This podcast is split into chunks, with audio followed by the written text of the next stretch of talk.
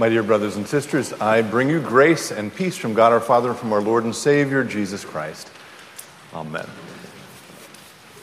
So, uh, welcome to the first of our five midweek Lenten Holden Evening Prayer services uh, for 2020. I do not have a crystal ball in my office, but I think I can say with a very high degree of certainty that five weeks from now, I'm going to be standing up here saying to all of you how sad I am that this season is over. And I will likely use words like bittersweet. I love this time of year. Uh, my own family uh, has grown up coming to these services. Two of my children are here tonight. Our oldest two, as many of you know, are in college, but they loved it. Um, it's a special time of year, and as we begin these five weeks, uh, I thought I would start by lifting up a few of the reasons, at least, that I think these services and these evenings are so special, so that we don't wait till the end of it to sort of recognize how beautiful these nights are. So, again, this is not an exhaustive list, but some of the things I've been reflecting on as it relates to these um, Wednesday evening services during Lent. One is that we start the evening, many of you, maybe not all of you, but boy, by the sound of the fellowship hall, a lot of you were in there. So we start the evening with a meal, which is a reminder that we are a family. Because what do families do when they get together? They eat. And so that right away, I think, adds to the uh, specialness of the evening. So that's the first thing. Second thing has to do with the number of services that we offer here at St. Philip the Deacon every weekend. We have five services starting on Saturday night all the way through Monday evening. That's an incredible gift to our members, it's an incredible gift to the community. It creates variety, variety, it creates options.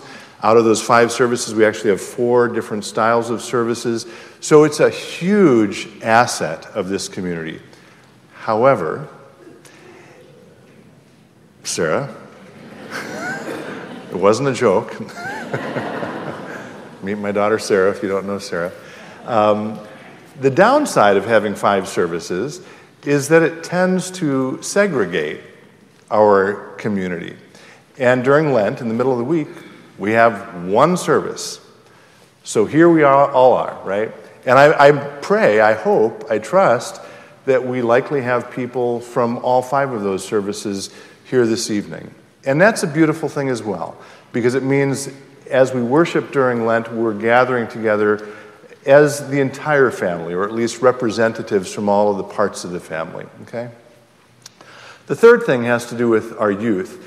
Um, every January, uh, when we celebrate confirmation, uh, among the things that I say in those confirmation uh, services is that our youth are not the church of the future, they are the church of today. And we are always thrilled when we have our young people at all of our services. But during Wednesdays, during Lent, uh, the concentration of our young people, I think it's fair to say, is a little higher. Uh, for good reason. You know, Wednesday is church night, still, even in this very frenetic and busy culture. Uh, here we've got confirmation as sort of the anchor of Wednesday night for us. Uh, we also have high school events throughout the program year as well as verse 5. And so during Lent, all of those young people are invited here, and many of them come, and we are so glad, young people, that you are here. You are such an important part of our community, uh, and you're an important part of our worshiping community. And so we are delighted uh, to have you with us during these season, the season of Lent. And then the final thing, uh, mentioned four things that I was reflecting on, is simply that it's, it's the evening. and I do, you know, our Sunday morning services are beautiful, they're wonderful. But there's a certain quality, I think, to evening services that's a little more informal, a little more intimate, um, and I, I think beautiful. And so, again, we can come together on Wednesday evenings as family, relax a little bit after a long day, enjoy this beautiful Holden evening prayer service. I was chatting with someone uh, before worship tonight who uh, said to me how much she anticipates and loves uh, this service, as do I. I just think it's a wonderful way uh, to end the evening. So, again, as we begin this five week series, I wanted to start by drawing attention or calling attention, having us pause just to reflect on the miracle and the beauty of these services on Wednesdays during Lent, which happens to be, um, I think, a good segue to just a, a, broad couple of comments about our theme um, this Lent, which has to do with fast. And again, I, the, the connection is pausing to draw attention or point our attention to the beauty of tonight. And the theme of Lent, or one of the themes of Lent, one of the disciplines of Lent, is fasting. And what I want to suggest to you tonight is that we fast during Lent in large part to draw attention, to pay attention, to remove distractions so that we can focus on our relationship with God. Uh, I mentioned this this weekend. Fasting is one of the three disciplines of Lent, traditionally fasting, prayer, and giving alms. We fast largely as a result of the gospel we heard tonight when Jesus goes into the wilderness to fast for 40 days and 40 nights after he's baptized. And I think, I don't know, maybe I'm wrong, but I think when we think of fasting, uh, we tend to think of it as uh, something negative, something well, literally is being taken away, I guess, but we think of it as a burden or a chore, or to use the language of um, the author of the book that we've invited you to read, uh, as a program, as one more thing to do. And very simply tonight, I want to suggest that I don't think that's a very helpful or healthy or even correct way to think about fasting. I think historically, fasting is really what I already said it's a way to remove something from our life to open up room for something else. Historically, that has meant food. And to this day, many people, I think with good effect, fast from food during Lent. But if you've been reading this book, or the start of it, and I'll say a word about how it's organized. Um, the author here, Alicia Britt Chole, uh, the title is 40 Days of Decrease, by the way, a different kind of hunger, a different kind of fast. What she's encouraging us to do is fast from other types of things that distract us from our relationship with God. For example, um, things like um, fixing it that's one of the days. She suggests fast, from fixing it. Uh, or day 12, fast from isolation. Or day 26, fast from comparison. Anyone ever compare yourself to anyone else? Have you found that to be a helpful or healthy exercise? Wouldn't it be nice to fast from that? Um, fast from criticism.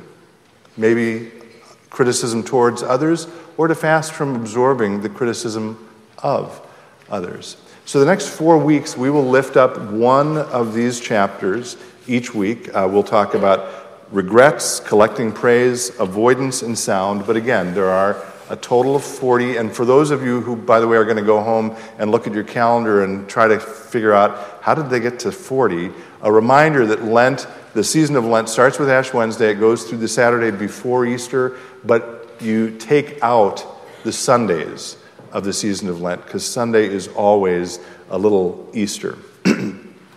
so each of those days, this is the way the book is organized, each of these days basically says, consider this thing, some of them I just mentioned, and think about fasting from that and see what that opens up for you in your relationship with God. Um, and then the other way this book works is throughout the 40 days of Lent, it encourages that you then to turn to your Bible and read a little bit each day from the passion narrative of Jesus from the Gospel of John. Again, not as a burden, not as one more thing to do, not as something to succeed at, not as a program, but as a way to sit with that story and be present to it. My prayer for us during this beautiful season of Lent is that this discipline of fasting, this discipline of paying attention will end up feeling for us not like a burden or a program, but maybe a little bit like these services, like a gift. Will you join me in a word of prayer? Good and loving God, as we enter into these midweek services during Lent, we thank you for the ability we have to come together as your people on these evenings. We pray that you will draw us together more tightly as your sons and daughters and as sisters and brothers of one another through the meals that we share and through the services that we enjoy. And we pray that you will help us to fast from all of the things that get in the way of hearing your voice. And all this we pray in the holy name of Jesus. Amen.